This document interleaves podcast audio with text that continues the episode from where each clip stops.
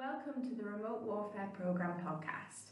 In this episode, we have a recording of a panel from the Conceptualising Remote Warfare Conference, which the Remote Warfare Programme held in collaboration with the University of Kent on the 28th of February and 1st of March.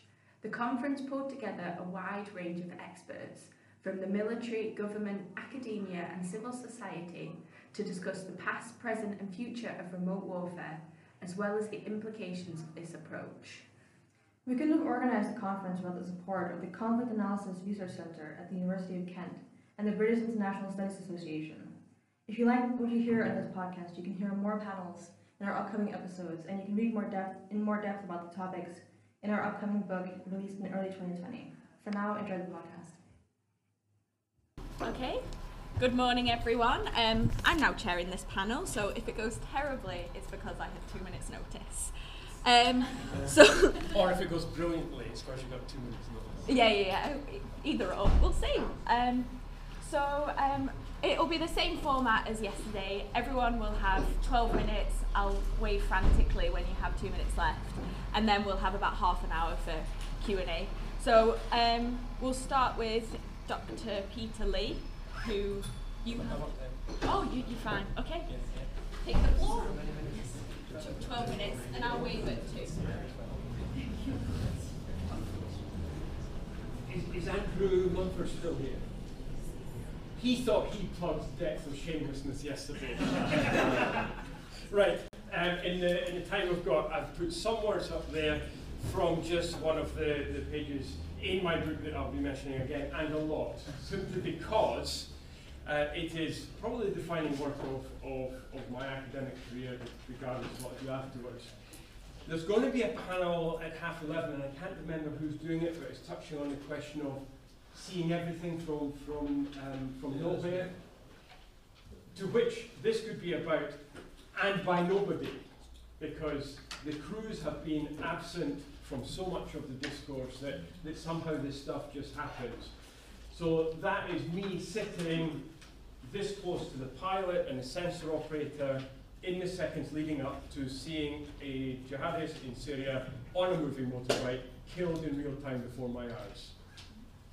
I'm an ex-military chaplain, I've conducted 100 funerals, I've been with people as they've died. Nothing prepared me for seeing someone killed in real time. Or the reaction of the sensor operator, just that, are they engaged? Silence and then at the 30 seconds later, at the impact or, or, or, or splash, as they call it, there's this exhalation of air, exhalation of air from the, the sensor. Heart rates off the scale, adrenaline pumping, and so on. So I'm going to, in the time that I've got, just say a bit about the, the research.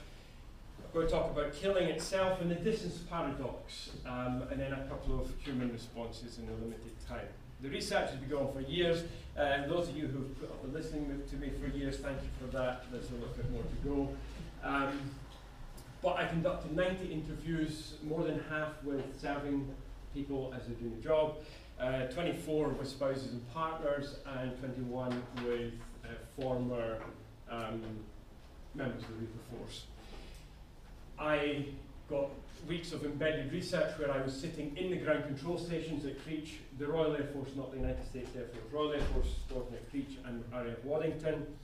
Um, so I was sitting in the ground control stations as they were conducting operations, and um, I tried to capture, take the reader very much, it's storytelling. This is not a scholarly reflection in this book. This is I'm driving out the road to Creech, passing through security, sitting in morning briefing, going out to the GCS, getting the air condition hitting you, watching someone killed, um, and so on. Uh, so it had a personal impact on me, which took me a long time to realise, but now I, I have to acknowledge. Um, I stopped being a military chaplain 11 years ago because I was impacted by the Iraq War. The first time I saw someone being killed, I now know I had the perfect hallucination of response prompted hallucination, mental trauma. Um, these are just some of the wider things I'm going to be doing, working on for years now, but today I'm going to talk about the, the uh, moral injury and some stuff about empathy, uh, and, uh, and the rest will be for years ahead. How does it work? I think one of the things, easiest things will be for me to, to show this two and a half minute video. It does show a strike. You don't see any, clearly any, any bloodshed, but it clearly happened.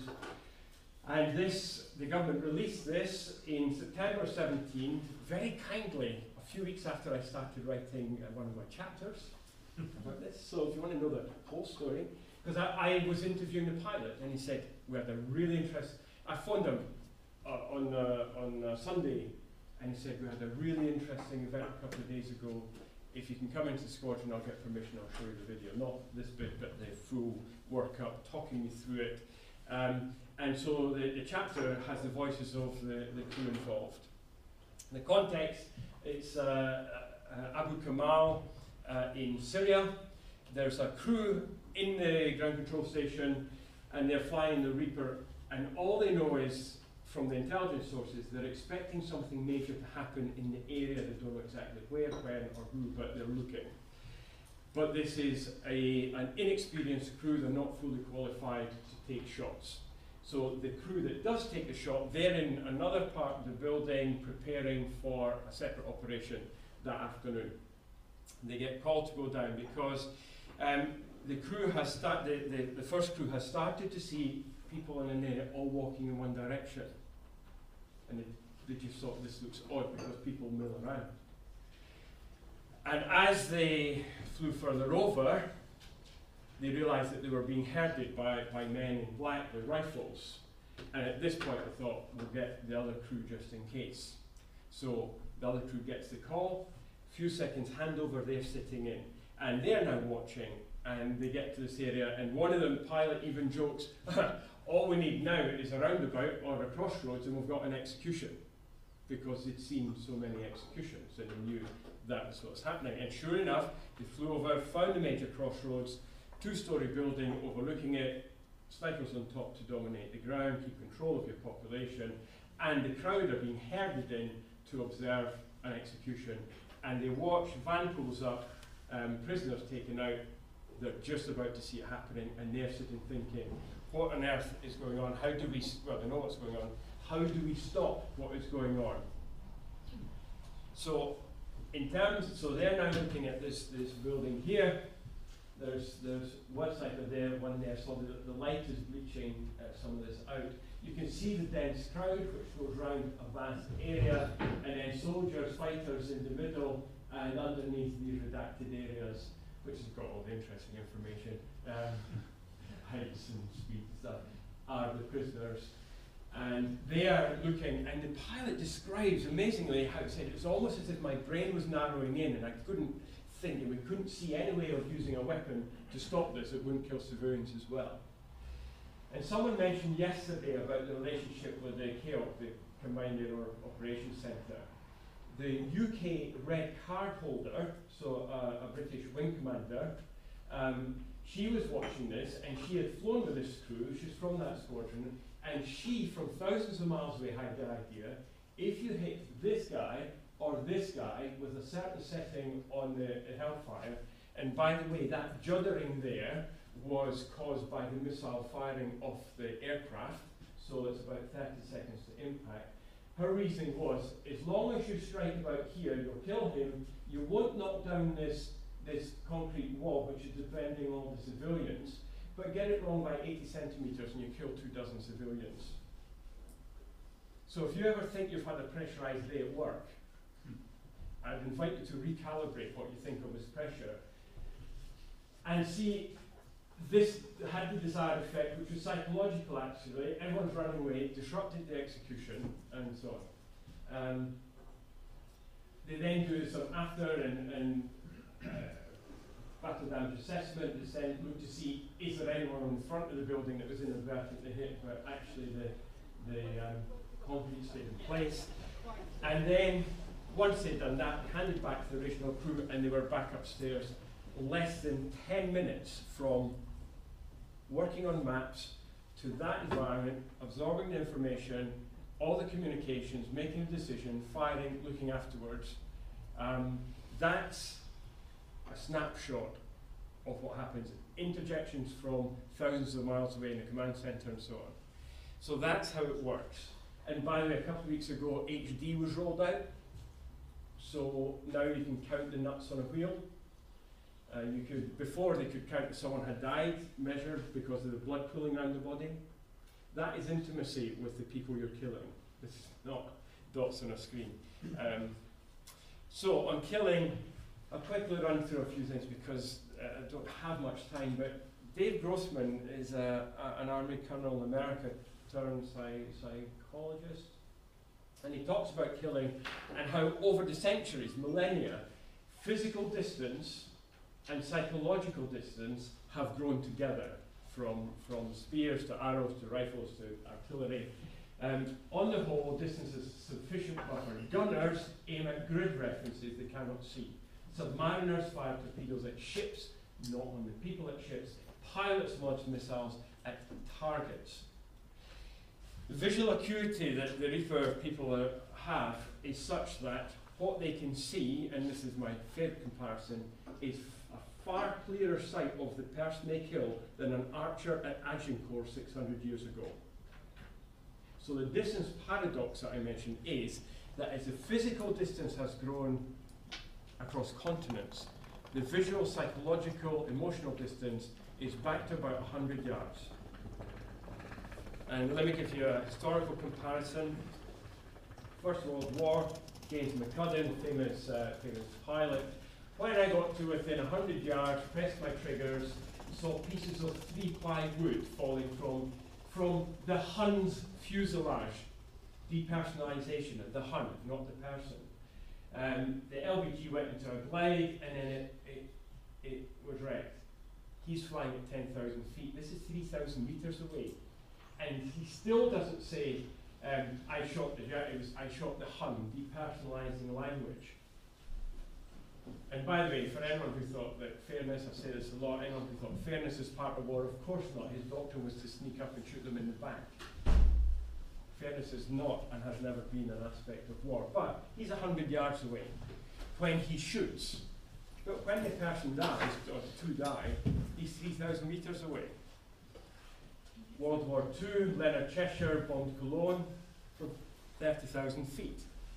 Again, huge distances. So what are some of the responses? Well, from the human side, powerlessness to intervene sometimes, visual trauma, moral injury. On the plus side, professional fulfillment, operational effect, protecting people, they're in the fight, job satisfaction. Why are some people burnt out after a year and others can last six or seven? Some is desensitization. There's many factors. One of the uncomfortable ones is 2% of the population are psychopaths, and two are highly empathetic, as I am. Those who sit here probably have a greater resistance than those here, and but most people sit in the middle, and you want folk to have empathy because it motivates them to protect civilians, to protect colleagues. But it is an interesting factor, and someone actually came to me and said, "I'm glad you told me this because I said I don't react like everyone else. My heart rate doesn't change." Ah, said, said I'm good at what I do, but I realise I've got an advantage. Um, here's just an example. Distance paradox. So he's away, potholing, canoeing, doing all the things with his family, with his school, goes into the office and watching someone have the head cut off. And by the way, it's quite a slow process. Other responses, I'll, I'll maybe put another couple up then, I- then I'll stop because you'll get the point. Um, I've killed from conventional aircraft and from the Reaper. The body's reactions are the same, interestingly. Your mouth goes dry, hairs in the back of the neck stand up, everything goes tense. You get that sick feeling you know what you're about to do. Um, you can have these slides, but I'll just pick this one out. This was right after his first strike. We struck the check, and these are just lifted straight from straight from one of the chapters, which is in the wrong one. We struck the checkpoint. The missile went exactly where it was supposed to do. It wasn't a normal feeling. Even talking about it now, I feel my stomach turning. It was gut wrenching that I've now taken people's lives. It's a weird feeling. And there's there's lots there. Guilt, someone who blew half a leg off. didn't kill who was meant to kill. Thinks about that every night. Um, there's someone else. Watched Fallon's son come home, handed a baby. After eight minutes after they left work. And so I'll just leave that there. There'll be some questions later. All the answers are in here. and I heard this week I've got a paperback version coming in August.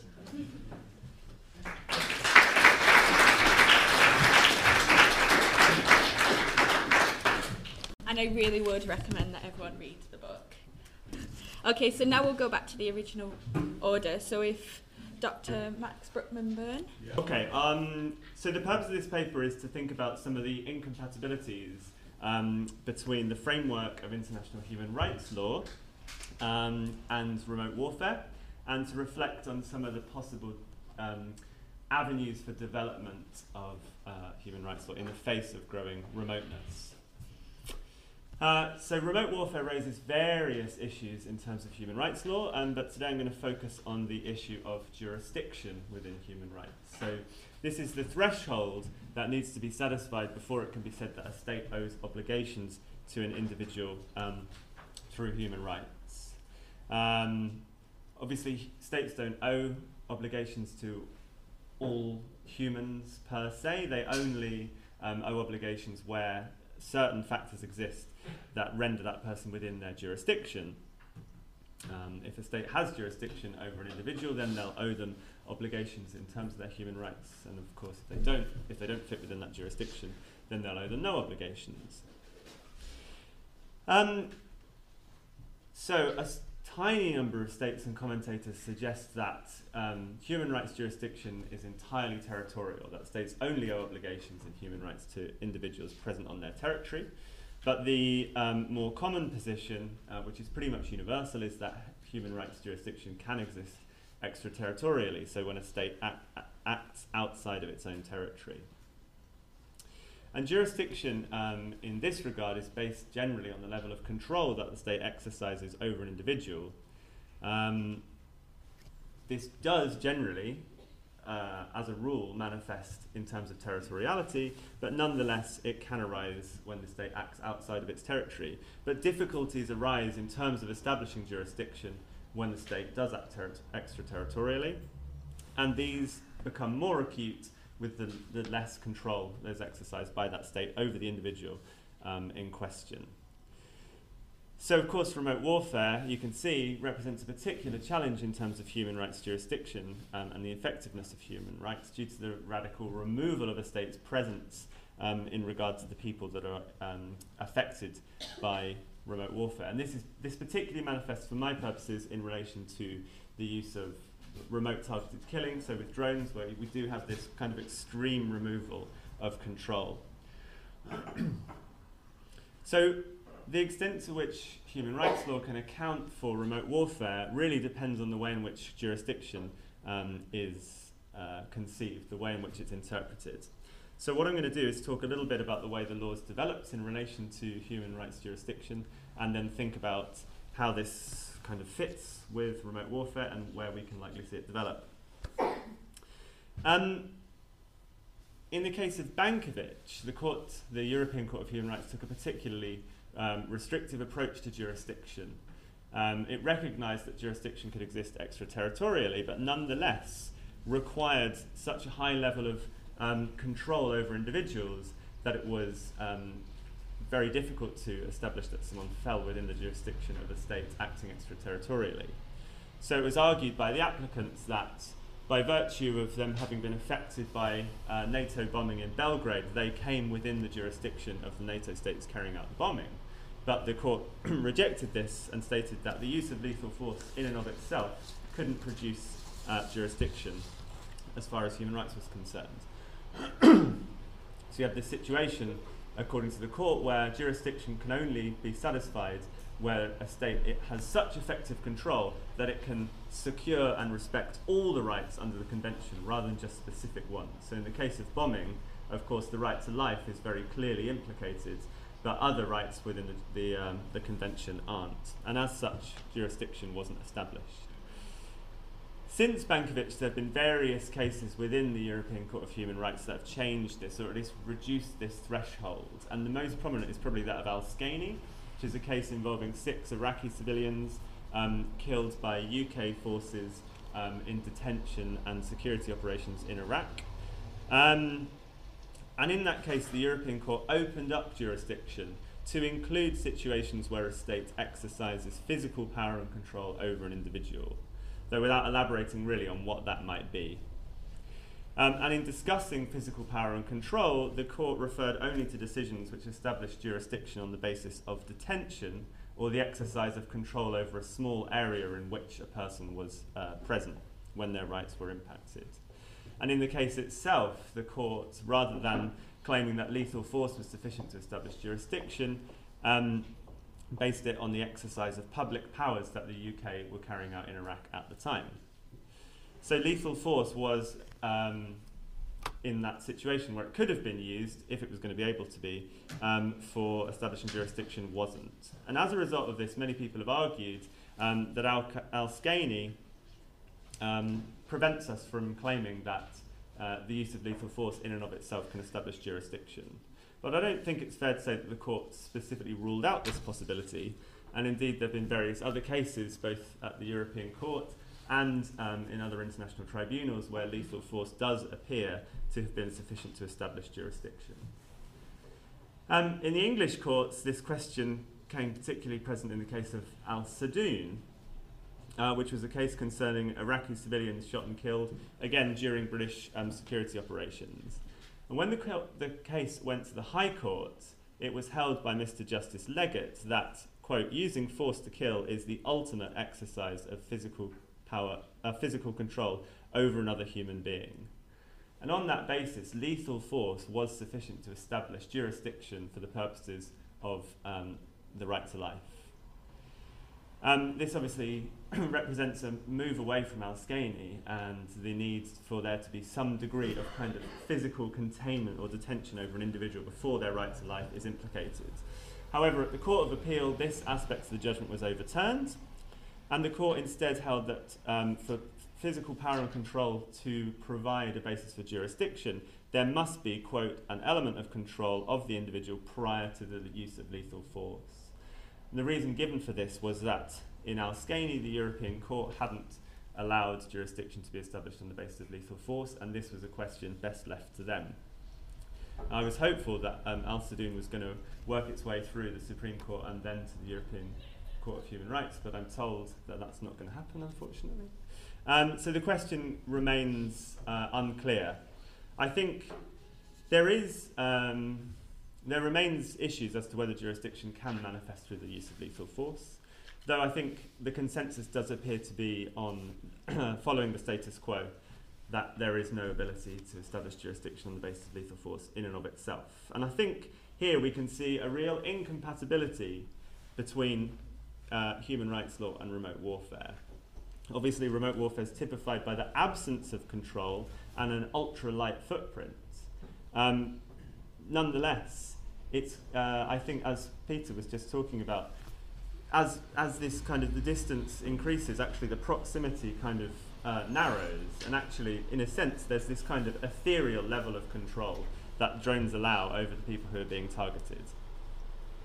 Um, so I think this presents a real, a clear disconnect between the doctrine of um, human rights jurisdiction as requiring um, actual physical control prior to the use of lethal force, and the reality of what's possible um, in remote operations. Um, so I think as a result of this disconnect, we're likely to, or hopefully we'll see the law develop um, to account for this situation. And there's three likely avenues for development. So the first is the maintenance of the status quo, the kind of re-emphasis that jurisdiction requires some degree of actual physical control, akin to detention or control over a narrow space in which um, a person is present before they're targeted. We see this approach um, within the European Court of Human Rights and uh, the Court of Appeal in England. Um, it has a large degree of doctrinal support. You know, the jurisdiction clauses present within human rights treaties seem to favour this approach. Um, but it does leave this concerning gap um, between the practice of remote warfare and the, um, the doctrine of the law. The second approach is an evolution of the status quo, so maintaining this need to establish jurisdiction um, uh, based on physical power and control, but a reinterpretation of what physical power and control is in the manner of uh, Mr. Justice Leggatt in Al Saadoon, such that physical power and control manifest in the ability of the, a, a state to target someone. So, you know, the existence of a drone in, in and of itself would establish a jurisdictional link between the state using the drone and the person targeted. Um, so it's not a departure from the law, it's a reinterpretation of the law in light of current practice. And that's the approach taken in Al Saadoon, and it, I think it is an approach that is present in other international courts. Um, it was very clearly um, formed the basis of the, de- the decision in the Alejandre case um, in front of the Inter American Commission on Human Rights, where targeting a plane um, was sufficient to establish a jurisdictional link between Cuba, who was shooting it down, and the people on the plane uh, who were killed. And this was outside any state's territory. Um, the final pro- approach is much more revolutionary, and that involves dispensing with the jurisdiction requirement in relation to certain specific rights. Um, specifically, those rights where they create negative obligations. So, in the right to life, this is the, the right not to kill people, or the right for people not to be killed, yeah, intentionally. Um, where the right to life requires a respect to that right, which is held inherently by all individuals, then there'd be no need to establish jurisdiction. Now, this is the approach that you might recognize from the work of Marko Milanovic, who advocates quite strongly this um, approach to human rights jurisdiction in terms of, in um, respect of uh, negative rights, but it has limited doctrinal support. I think it's a really nice um, reading of human rights jurisdiction, um, but it's certainly one that requires the most significant jump in terms of the development of the law. I think it probably also is the one that's able to account for remote operations uh, most adequately, but it does. It, it's difficult to see how the the law would develop organically in this way. Um, so I guess just to wrap up that um, ramble about jurisdiction, uh, I think it's fair to say that the status quo continues to dominate, and certainly with Al Saadoon um, appearing not to be headed to any kind of uh, Supreme Court or uh, European Court of Human Rights, we probably won't get an answer anytime soon. I think um, it is fair to say that there is a disconnect between the practice of remote warfare, the potential practice of remote warfare, certainly, um, and the doctrine of human rights. And I think that as time goes by and we see an expansion of remote operations, it's going to become impossible to ignore the disconnect and continue um, advocating for the status quo. Um, but we'll see what happens. Very much speculative. Thank you.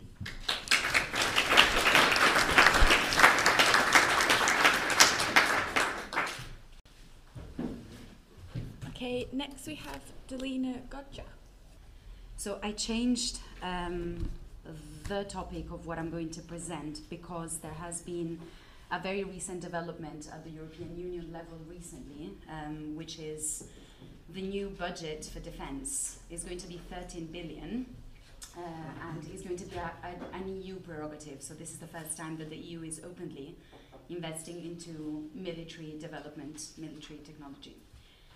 So, another a, short um, spoiler alert: I will present the European Union as the solution to a problem here, and not as the problem, which is uh, not the most popular idea, uh, not just in the UK, but but for us on the continent as well. Is not the best of times.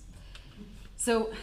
The glass is half full. It's complex and we, it's complex and we have a lot to do, but I am convinced we are on the right track. French Defense Minister Florence Parly at the Munich Security Conference last week um, said that French presence in the G5 Sahel countries, which are here, um, will improve the security situation in the region. More than six years after French troops intervened in Mali to stop Islamist militants advancing on Bamako through Operation Serval first and Operation, Barkhane later, the northern region of um, Burkina Faso, Niger, and Mali have been especially hard hit. Um, France, which is the former colonial power in the region, has deployed, has kept actually 4,500 troops in the region and has contributed to the creation of a G5 joint Sahel force. which is represented here. Um, this force has been hobbled by delays in disbursing money, and there have been a lot of coordination problems. And I mean, we could add all the issues that were mentioned yesterday during the security um, uh, force assistance um, that have been problematic for this region as well. Uh, I would add that on November 17 last year, around 1 a.m. Paris time, um, Niamey Air Base in Niger lost contact with a Reaper drone belonging to Barkhane, um, which was returning to base after completing a mission. This was the first time that the French and European public alike acknowledged um, openly the remote warfare French presence in the area. And as of July 2018, one French Reaper drone has joined the southern France Cognac Air, Air Base, um, and four others have joined um, Niamey in order to increase the capabilities of Operation Barkhane.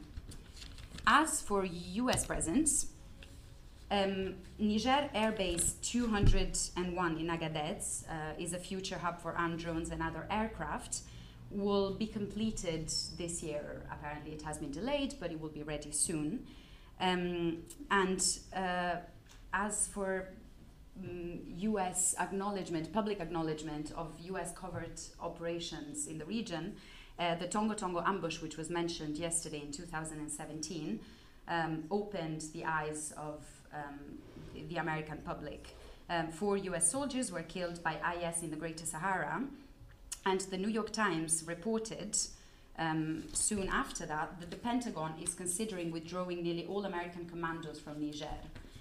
Now, as they are doing this, and it seems like they're doing this very slowly, um, they are also investing more on drone operations through the construction of the Agadez base, for example.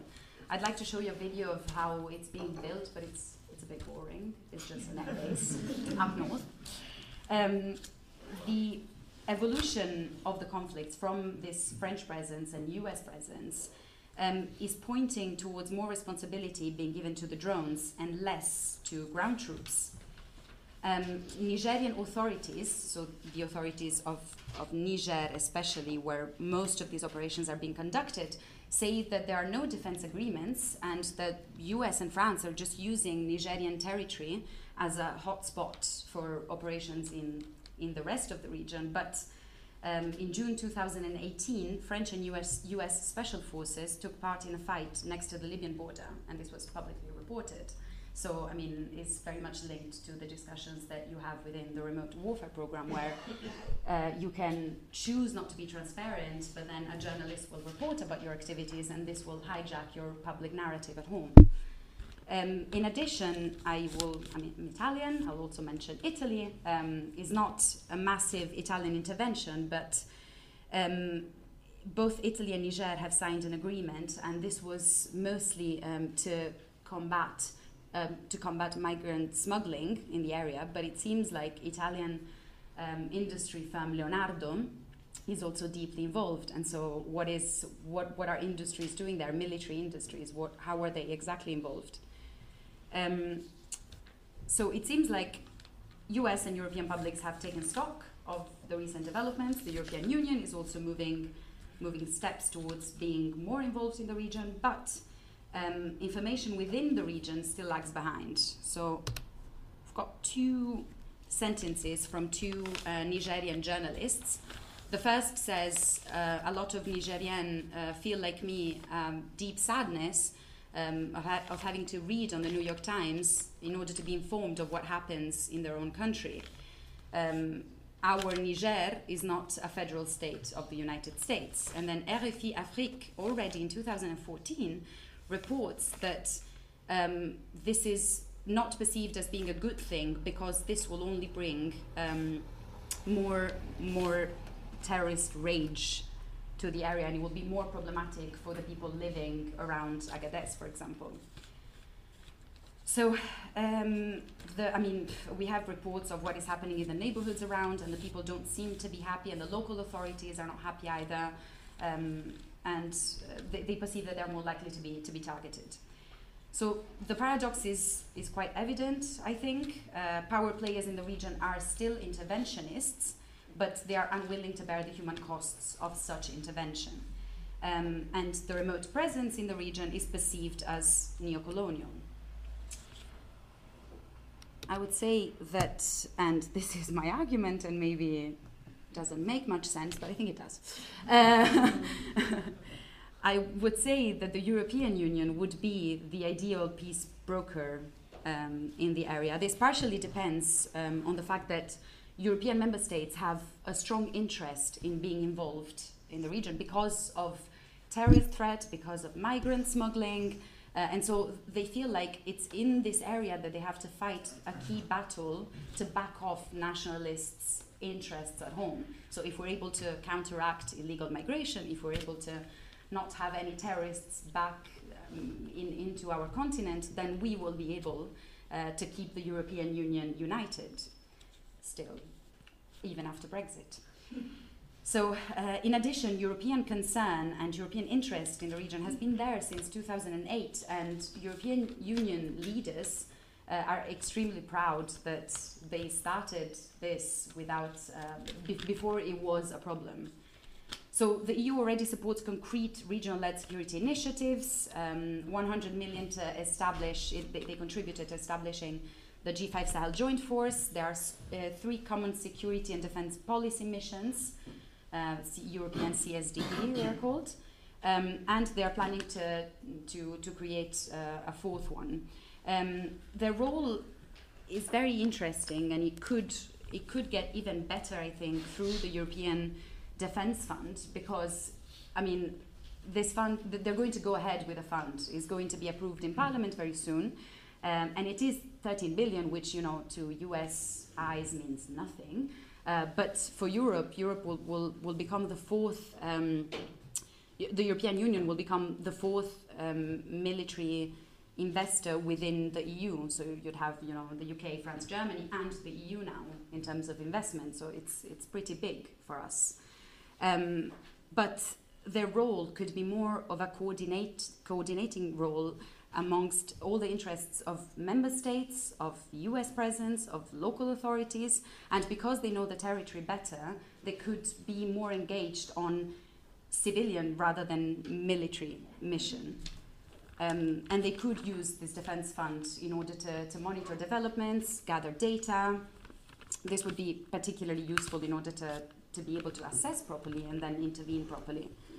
Um, so I think that Brussels should focus on regulating how the missions are conducted and center its attention on coordinating and providing assistance rather than directly engaging. Uh, the EU's integrated strategy for the Sahel evolves around the idea that security, development, and governance, three keywords, are inherently intertwined, and is perhaps also because of this European framing of the issue that um, the G5 joint force also bears sécurité and développement um, as, as, its, uh, as its crest. So, just to conclude, um, while remote warfare becomes normalized in the Sahel, European countries should invest in the EU as a stabilizing force, also through this increased defense budget. Thank you.